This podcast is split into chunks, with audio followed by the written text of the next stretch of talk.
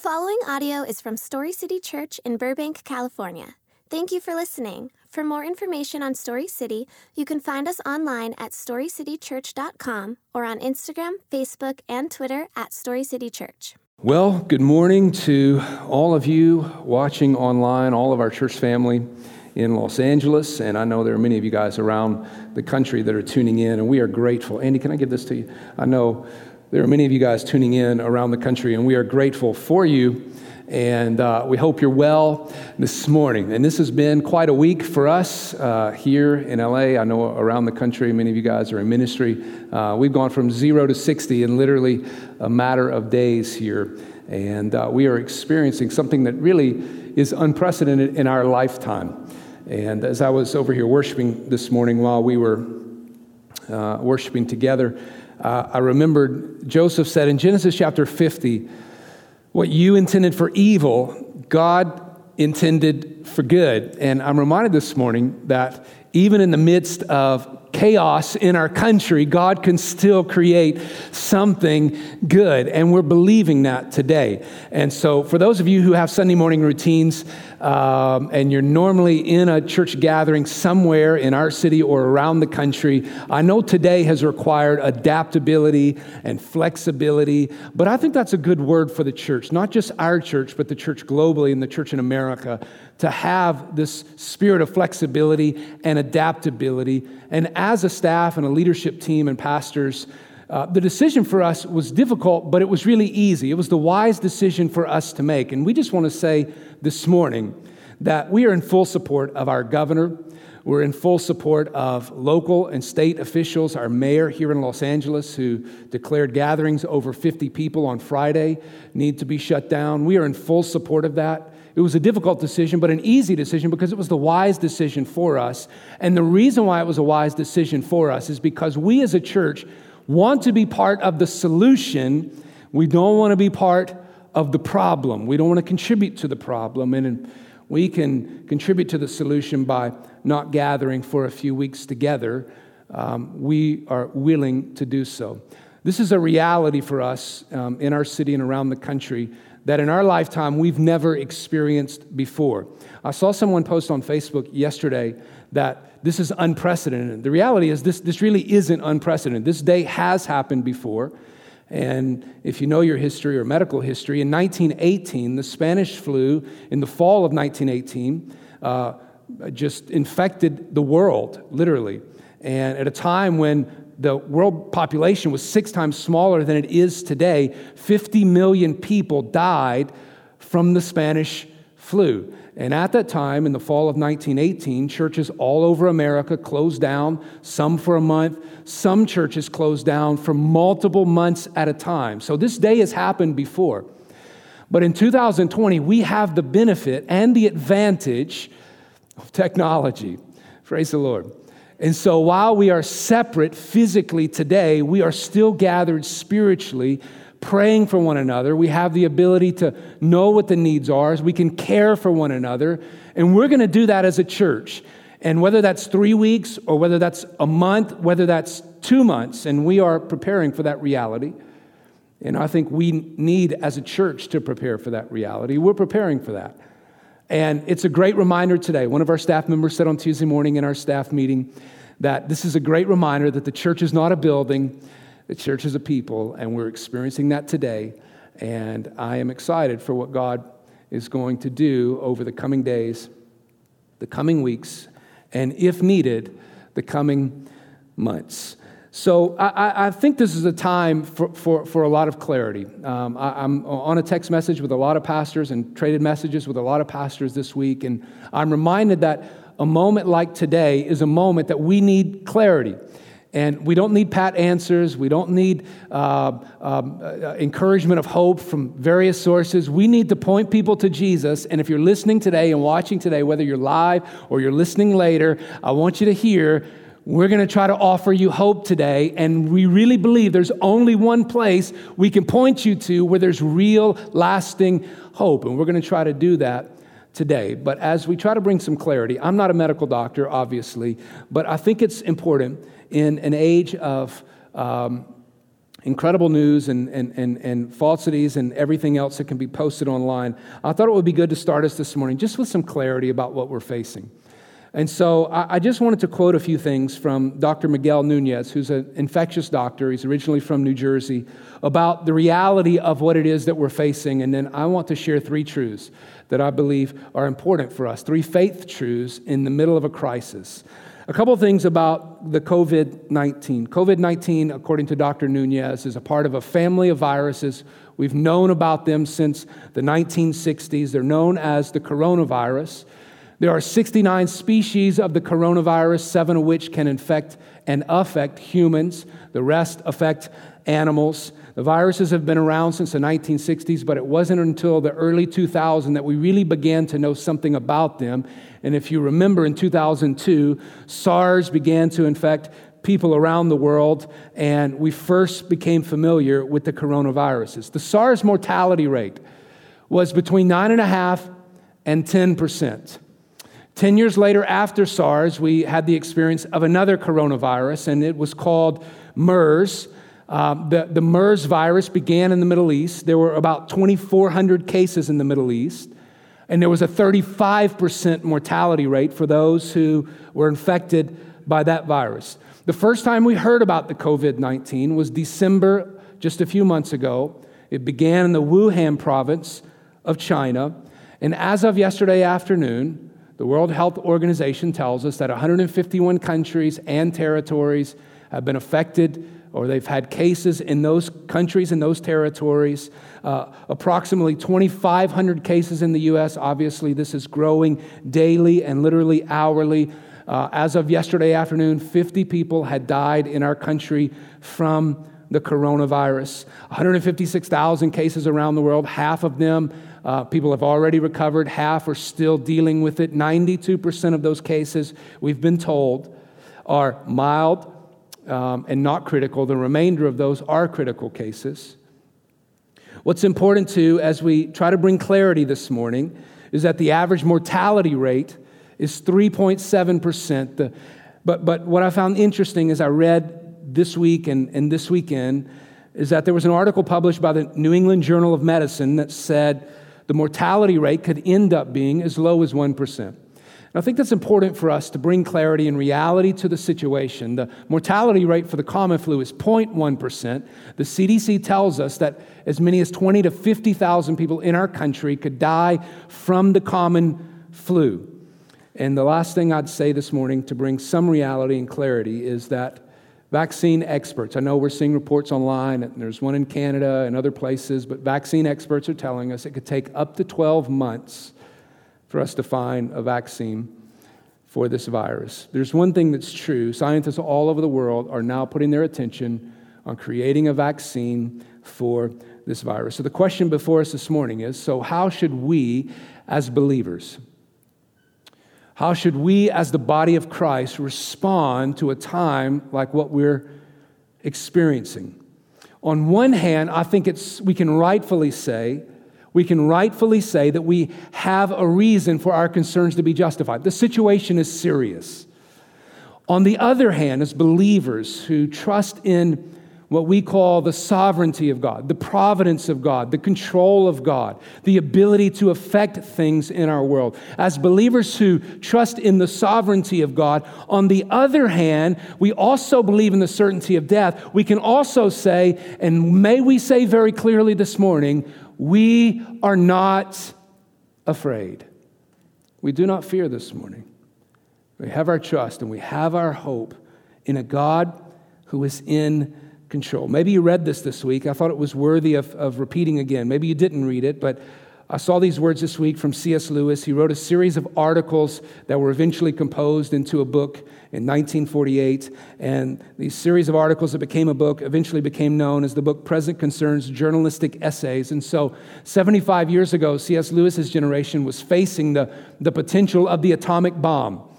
And as they're facing, the world is facing the potential of the atomic bomb, C.S. Lewis penned these words. And, and it's important to note whenever we get to atomic bomb, we can replace it with coronavirus. This is what he said. This is a great reminder as we start this morning. In one way, we think a great deal too much of the atomic bomb or the coronavirus.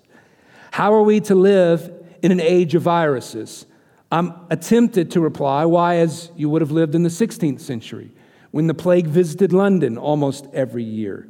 Or as you would have lived in a Viking age, when raiders from Scandinavia might land and cut your throat any night. Or indeed, as you are already living in an age of cancer, an age of syphilis, an age of paralysis, an age of air raids, an age of railway accidents, an age of motor accidents. In other words, C.S. Lewis says, do not let us begin by exaggerating the novelty of our situation. Believe me, dear sir or madam, you and all whom you love were already sentenced to death before the coronavirus was invented, and quite a high percentage of us were going to die in unpleasant ways. We had indeed one very great advantage over our ancestors anesthetics, but we have that still. It is perfectly ridiculous to go about whimpering and drawing long faces because the scientists have added one more chance of painful and premature death to a world which already bristled with such chances and in which death itself was not a chance at all but a certainty. The last thing he says is this is the point to be made. And the first action to be taken is to pull ourselves together. If we're all going to be destroyed by the coronavirus, let that coronavirus come and find us doing sensible and human things praying, working, teaching, reading, listening to music, bathing the children, playing tennis, chatting to our friends over a pint and a game of darts, not huddled together like frightened sheep and thinking about bombs. They may break our bodies, but they need not dominate our minds. I think in a time like this, we need real conversation. We don't need reality TV. We don't need exaggerated statements. We really need to be pointed to hope this morning. And I want to do that. I want to point us to a few realities that we need to be reminded of today. And if you're home, you want to take notes. The first reality is this the first reality is this life is really uncertain. Life is really uncertain, and at times, life can really seem absurd. Last year, our church went through a series in the book of Ecclesiastes, and we called that series This Absurd Life. We based that series on a word that we found in the book of Ecclesiastes that's oftentimes translated vanity. It can also be translated absurd. And so the writer of the book of Ecclesiastes says this in the very opening words of Ecclesiastes, in Ecclesiastes 1 2, he says, Vanity of vanities. In other words, absurdity of absurdities, says the preachers. Absurdity of absurdities. All of life is absurd. You know, I don't know about you, but in times of crisis, there, there are things that rise in my life. There are things that come to the surface in my life, and there are things that I'm reminded of that are in my life that just seem absurd. There are things that I'm pursuing, the things that I'm putting my hope in, things that I'm trusting in, things that I, that I hope are going to secure my future, that I'm reminded in times like this that those, those things are just absurd. Maybe this is a time that God has ordained. Maybe this is a time that God has put together where it's a time where we focus our attention on some things that really aren't important. The reality is, all of us are going to have some extra time over the coming weeks the coming days, maybe even in the coming month. And maybe this is a time that God wants to refocus us. Maybe all of us have this moment to say, maybe that sports team that I put my hope in, I'm guilty. Maybe that social media status that I've been pursuing. Maybe that stuff that I've been accruing. Maybe those things really are absurd in my life, and maybe this is a time that God is calling us to some things that really are important in life. And so maybe in this unprecedented time in our lifetime, we need to redirect and refocus on some things that are important. The first reality is that life is really uncertain, and at times it can really seem absurd. But here's the second reality. Here's the second reality. The second reality is this I'm really not in control. I'm really not in control. You know, there are a lot of things in my life, in your life, that we really are in control over. I can change the temperature on my thermostat from another state. I can be sitting in my office and transfer money from one bank account to another. I can be anywhere in the world and I can use our Ring app and see who's sitting on my front porch. There are things in my life that I can control. There are things in your life that you can control. We can make good choices. We can make healthy choices. We can eat healthy. There are things in our life that we can control, but crises have a way of bringing this illusion of control up to the surface. If, you, uh, if you've been to the grocery store this week, you, you know what I'm talking about. And so, and so um, the hoarding of supplies this week, and all of us have been affected by the toilet paper crisis in some way. It's, it's interesting that three months ago, the Nintendo Switch and and AirPods were like the hottest thing on the market. Now it's toilet paper and hand sanitizer and water. And if you've been, if you've been to the grocery store this week, you understand this predicament that we're in, the hoarding of supplies, in a way, in a way, brings to the surface this idea that, that we're trying to be prepared for everything that life is going to bring us. But in some ways, it's an expression, now listen to me, of our desire to control our situation, of our desire to control our scenarios. One pastor said, Fear has a way of exposing the idols in our life. And maybe this morning, maybe in the middle of this crisis this week, when everything has gone crazy, maybe the idol of control in your life has been exposed. Maybe you realize today that I'm really not in control. And by the way, if you weren't one of the first ones that were running out and you were mass hoarding toilet paper, well, now you are affected by it and you realize that you're not in control because now you need toilet paper and it may not even be available. So all of us have been affected by this. Uh, in, in, in closing gatherings, in closing Sunday morning gatherings, in closing our schools and, and, shutting down events that are larger than a certain number around our country, we want to say we affirm those precautions as a church. We affirm our government. We affirm our local leaders. We also are taking precaution. We're shutting down our facility. We've taken precaution to do all the physical things necessary to keep our hands and our faces clean. And I think all of these things, they're right and they're necessary and we need to do them. But listen to me, church. Don't be confused this morning.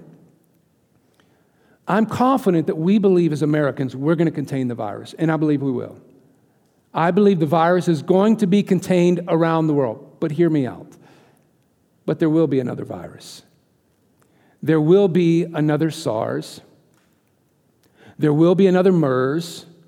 There will be another Ebola. There will be another bird flu. There will be another, another swine flu. There will be another Zika. There will be another H1N1. There will be another coronavirus. There will be another virus. In fact, in 2009, when the H1N1 killed 2,000 people around the world, it was not the first time we had seen the H1N1 virus. In 1918, the Spanish flu was a version of the H1N1 virus. That virus killed 50 million people around the world. The reality is, yes, we are going to contain the virus. The alternate reality is, but there's going to be another.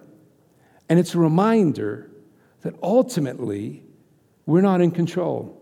There are things that we can do and good things we can do, but ultimately, we're not in control. It's also a reminder this morning that life is brief that life is fragile. I was, I'm on this Facebook group where there are literally hundreds of thousands of people. And yesterday I, I, I saw this guy post, and it struck me, especially in the midst of this virus, in, in the midst of this pandemic, it struck me. He said, he posted how he had just bought his 10th rental home, and, and he said, This is my retirement plan. And somebody commented how it was a great retirement plan. And he went on to lay out what his retirement plan would be. He's going to retire next year. And on Monday, he's going to play golf. Tuesday, he's going to go fishing. Wednesday, he's going to take off. Thursday, he's going to play golf. Friday, he's going to go fishing again. This is literally what he said. And then on the weekends, I'm going to take care of things around the house. And from this month to this month, we're going to go down south. From this month to this month, this is what he said. We're going to travel around the country in an RV. And from this month to this month, we are going to uh, sail around the world in our boat. And then he closed his, uh, his caption with, I've got it all figured out. and I thought, in the middle of this crisis, I'm not sure that that's a statement I would want to make because in the moment you think you've got it figured out, in the moment where you've secured your preferred future, in those moments, those are the moments when the stock market market crashes.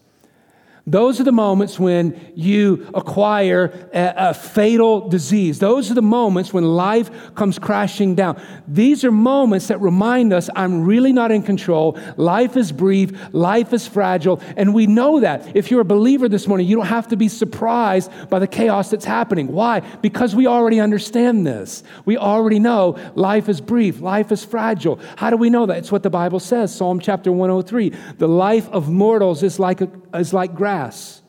They flourish like a flower of the field. The wind or COVID 19 blows over it and it's gone, and its place remembers it no more.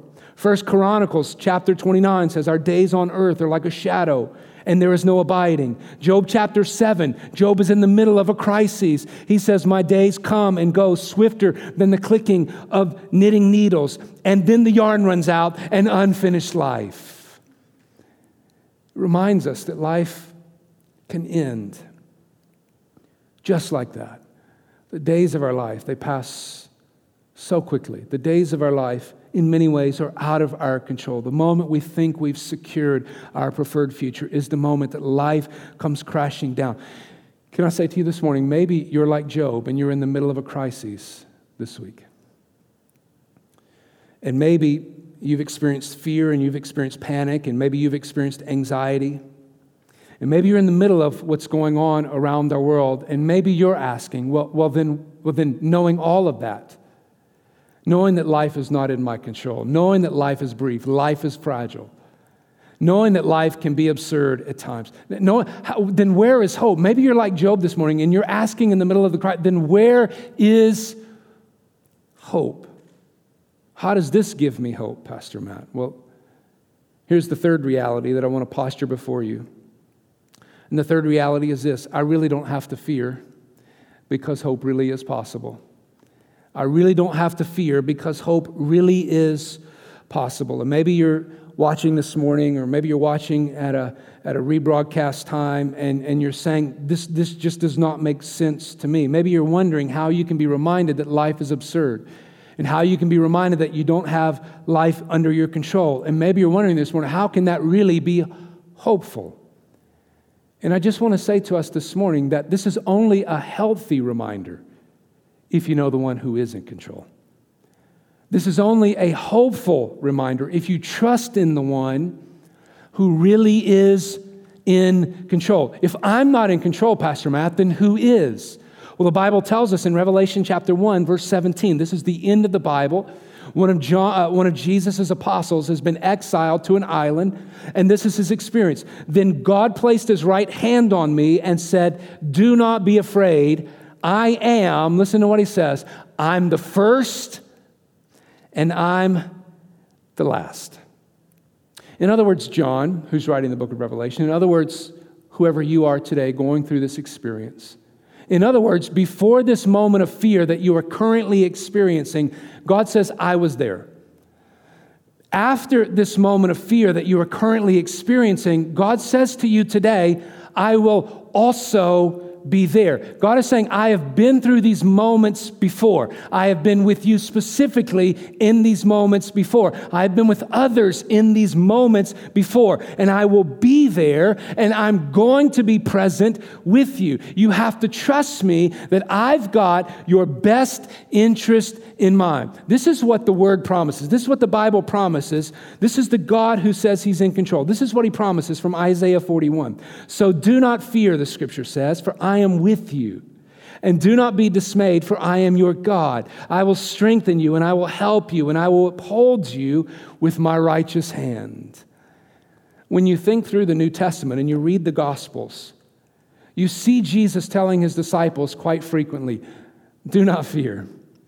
And so every time we see these disciples in this moment where, where, where, they're in trouble, what we always see is the disciples begin to express themselves in ways that demonstrate they're fearful, they're worried, they're panicked, they're anxious about things. And it's in those moments when Jesus comes along and he says to them, Do not fear. Can I say a couple things to you this morning? Number one, if you are experiencing anxiety, and fear and, and, and what's happening around you has you worried today, can I say to you, you're not alone.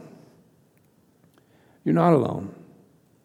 We see the apostles, we see the disciples who, uh, who were walking with Jesus, presently with Jesus, had the same experience. There are people around you, people who are watching, maybe even people in this auditorium today who are experiencing the same things. You are not alone. Can I say something to you, secondly, though? But you don't have to stay that way. You don't have to stay in that place. Worry and anxiety and fear, they don't have to be the overwhelming description of your life this week. They don't have to be the overwhelming description of your life and your response next week as well. Jesus is always coming alongside his disciples in these moments and he says, Do not fear. You're watching and you say, Pastor, I know that Jesus says that. I know the Bible says, Do not fear 365 times. I know the Bible is filled with these commands that we should not fear. I know the Bible encourages me towards hope. But, Pastor, how do I get to that place? Well, let me say this. First of all, it begins with you trusting Jesus with salvation. Now, if you're a believer this morning, morning, please do not tune out. And if you're not a believer this morning, please tune in. Listen, it begins with you trusting Jesus for salvation. What does that mean, Pastor Matt? Well, simply it means it means you come to Jesus and you ask Jesus to forgive your sins. And what's important about that moment is that Jesus begins to repair what's broken between you and God. Now, if you're a believer this morning, do not tune out because here's the implication the salvation of your soul is not simply God taking your sins and putting them in, in, the, in the trash can.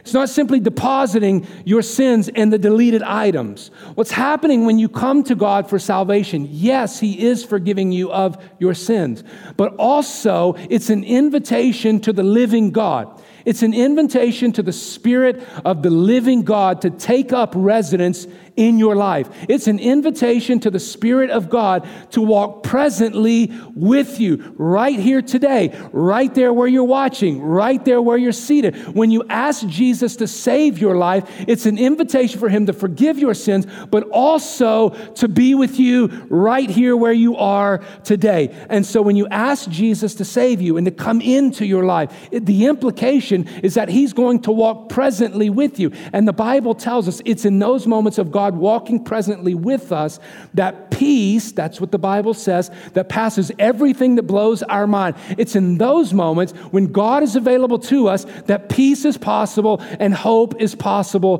today. And when the Spirit of the living God walks presently with you, and the Spirit of the living God is available to you, then you have access to that peace.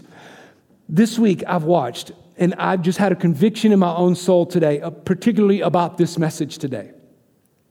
And I've had a conviction not only for myself, but a hope for pastors around the country and around the world who are experiencing everything we are experiencing at Story City Church. I've had this conviction that this is not a moment.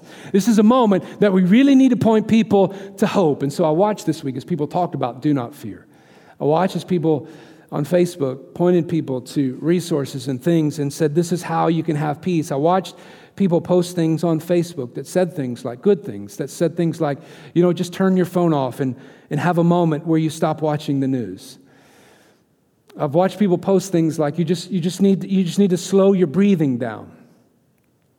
I watched people that said you just, you just need to go outside and, and, and be and feel the sun. I've watched people say just write down things that you're grateful for. These are literally things that I've seen on social media. Enjoy a conversation with a friend. You should get some sleep. You should laugh. You should exercise or work out. Now, please hear me. Please hear me. These are great practices. I commend them to you. I think they're great for all of us. But can I say to you, these are, there's a difference between a band aid and a cure.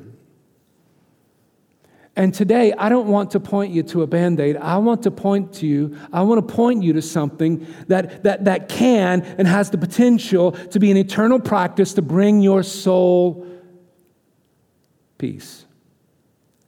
Psalm chapter 94 says, When my anxious thoughts multiply within me, your consolations delight my soul. Do you realize what the scripture is pointing us to in moments like this? It's a reminder that God is our consolation. It's a reminder that His word eases our anxiety. His word can ease His fear like nothing else in my life. Do you understand that the relief of my anxiety is pressed out of me when I press my trust into Jesus? That's something we need to know today.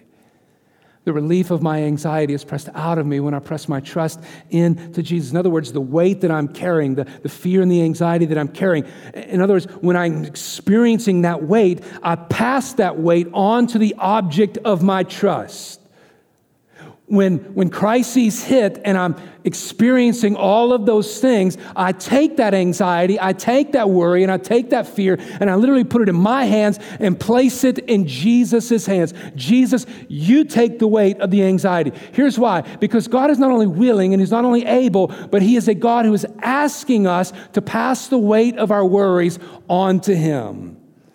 A lot of you guys, even some in this auditorium, I was having a conversation this morning about working out. I, I, I, don't work out as frequently, Jonah, as I used to. But I remember in high school, I don't, especially as much as Chris Revel does, but I, um, I, I used to work out in high school, and we would have these days in high school as a football team where we would where we would max out. I don't think that's what we call it anymore. We, maybe maxing out, but you understand the principle. It's this moment where we try to figure out what's the maximum amount of weight that I can carry and I can handle in and of myself. And so we'd have these max out days. Um, I, am proud to say my max out on the bench was 240 pounds. It's nowhere near there now. But, but, but I, we would have max out days, and every day that, that we would have max out days, I would lay down on the bench and I would watch the weight get piled on to the sides of the bar and I would lay down on the bench. And, and I just want to say to you, there was not a single day, there was not a single day that I worried about the weight coming off the rack and crushing my chest and killing me or whatever it could possibly do. There was not a single day that I was ever worried about the weight pressing down on me. Let me tell you why.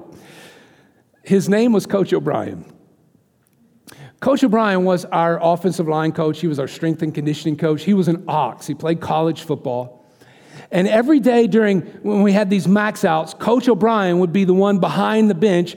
And when we would lift the weight off the rack and I would bring it down to, to, to press the weight forward. There was never a day or a moment that I was worried the weight was going to do something to me because I knew Coach O'Brien and I trusted he could take the weight from me. And in those moments where, and by the way, there will be those moments, whether it's in the weight room or whether it's in life, where the weight is too much to handle and you need someone else to carry the weight. It's in those moments when we know who we can trust in, when we know who can carry the weight. It's it's in those moments when we pass the weight and transfer it on to God. It's in those moments when we can really know peace, hope, joy, purpose, and satisfaction in life. When you know who you trust in, when you know who is actually in control, when you know who can carry the weight, and when you know He's not only able, He's also willing, when you also know He's also asking, Give me the weight. It's in those moments you can really know hope. I've said this to our church before.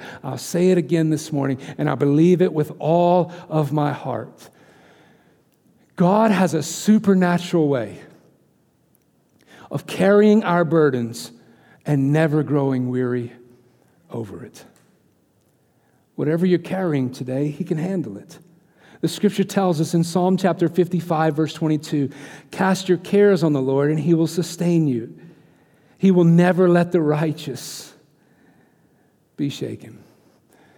You know this to be true, and maybe you've experienced it this week, but exhaustion has a way of confining you to a bed. It has a way of, of putting you on the couch. It has a way of, of causing you to recluse from everything in life so that your body can recover. But the God that we read in the Bible tells us the description of that God is that the well of carrying your burdens never runs dry for God. He never needs a moment to recluse, He never needs a moment to peel away. That God and His well of being able to carry your burdens will never run dry. He never lacks the ability to take the weight of your anxiety. He never lacks the abundant ability to take your fear and your fatigue and to replace it with His strength and His hope and His joy. He never lacks that ability. He can do it for you today. He can do it for us as a country today. He can do it for us as a church today. He can do it for your family today. You can exhaust yourself, but you can never exhaust the grace and the mercy and the hope that God wants to give to you. I want to close here with some words that we've already read this morning in Psalm chapter 27. The psalmist David is experiencing some similar things. In Psalm chapter 27, verse 1, he says, The Lord is my light and my salvation. Whom shall I fear? The Lord is the stronghold of my life. Whom shall I be afraid? When the wicked advanced against me to devour me, it is my enemies and my foes who will stumble and fall. Verse 3 Though an army besiege me, my heart will not fear. Though war break out against me, even then I will be confident. Now, listen to what he says. This is what I hope you're saying today. One thing I ask from the Lord this only do I seek, that I may dwell in the house of the Lord all the days of my life. To gaze on the beauty of the Lord and to seek him in his temple. In other words, all the days of your life, however many there are remaining in the middle of crises, in the middle of anxiety, in the middle of everything we have the tendency to experience in these days. David said, My prayer is, I will experience your beauty. My eyes will not be focused on what's around me, but my eyes will be focused on you, God. He says in verse 5 For in the day of trouble, he will keep me safe in his dwelling. May that be our prayer. The day of trouble, God, may you keep us safe in your dwelling. What does he mean by dwelling? He means his presence. The day of trouble, may you keep us safe in your presence. He will hide me in the shelter of his sacred tent. Now, listen to how he closes and set me high upon a rock. This past Monday, my wife and I went on a hike in Brand Park here in Los Angeles. There's a point where you can get to, um, you just get to such a height that you literally can oversee the entire San Fernando Valley. It was a clear day, thankfully. These are the, those are the beautiful days in LA where we could not only see the San Fernando Valley to our right, but we could see all the way down to downtown Los Angeles. You could see out to the left, all the way out to the Inland Empire. There's something about being set high upon a rock. You know what it is? It brings clarity. You, you experience reality. God's promise to us today is that in times like these, we come to him and say the same thing that David says May your presence be my safety, God. And when you set me high upon a rock, may you clear my mind, give me hope, give me strength, give me joy. Now, let me close by saying this. When God Himself came to earth, when God Himself came to earth in the form of a man, Jesus came to a world where there was a far more lethal, a far more deadly virus that had infected every man, every woman, every child on earth. And when he came, he didn't come wearing masks, he didn't come with sanitizer. He came in the midst of a virus that had infected the entire world. He lived and he served among sick people. He breathed the same air. He ate the same food. And the Bible tells us, the story of God tells us, he died in isolation apart from the people that meant the most to him. The Bible also tells us that he died what seemed to be far away from his Father on a cross. And the Bible also tells us that he did so that he might provide the sick world a cure to this virus, the Bible calls sin. The cure that he offers, the scripture tells us, can heal us. The cure that he offers tells us it can give us eternal life and eternal hope. This is what Jesus' promises in John chapter 11. He says, I am the resurrection and the life. The one who believes in me will live, even though we may die. And whoever lives by believing in me will never die. And then Jesus says, Do you believe this? Do you believe this? Have you been saved? Have you trusted your life to Jesus today? Can I say to you, I want to point you to Jesus today. Not what's going on around us, but in this moment, I want to point you to Jesus real hope, real trust, real faith, real joy. Look to Jesus, trust in Jesus, give your life to Jesus today. He's in control. He desperately loves you. And He's working all things for your good and His good. Now, can I say to you this morning, if you're experiencing some of what we've talked about today fear, anxiety, worry can I say you're not alone? Your experience is real. And as a church, we want to be available to you. And if that's your experience today, we want to be available to you in such a way that it's real and tangible that we can serve you and minister to you. And maybe you're online on Facebook, and if that's you today and you want to acknowledge that publicly, do so. There are staff members who are observing our chat today and responding. If you don't feel comfortable in chat today, you can message us either on Facebook, you can send an email to us, prayer at storycitychurch.com. We will receive those emails. If you'd like a pastor to call you, pray with you, give you some encouraging words, maybe even read scripture over you, we would be happy to do so. Lastly, if you're elderly and you live in Los Angeles, you have a need, we have people in our church that are mobilized and equipped and ready to reach out to you. We received texts over the last few days from people in our church that are willing and able and ready to do so. If you have a need and you're elderly, please reach out to us. We would love to serve you in that way. Now, let me close with this verse and we'll be done, and we're going to sing one more song. Psalm chapter 27, the end of the passage that David speaks to us about in verse 13 and 14, David says, I remain confident of this I will see the goodness of the Lord. Where? Not just in eternity. David says, I will see the goodness of the Lord in the land of the living. You can see God's goodness today. It's not just an eternal hope that I'm pointing you to. You can see the goodness of God today, this week. David says in the very last verse, Wait for the Lord. Be strong, take heart, and wait for the Lord. Let's pray together. God, we acknowledge today that you are in control. God, we acknowledge today that we are in the presence and in the company of others who are experiencing very real things. But God, in the midst of that reality, would you remind us of another reality? And that is, we really don't have to fear because hope really is available.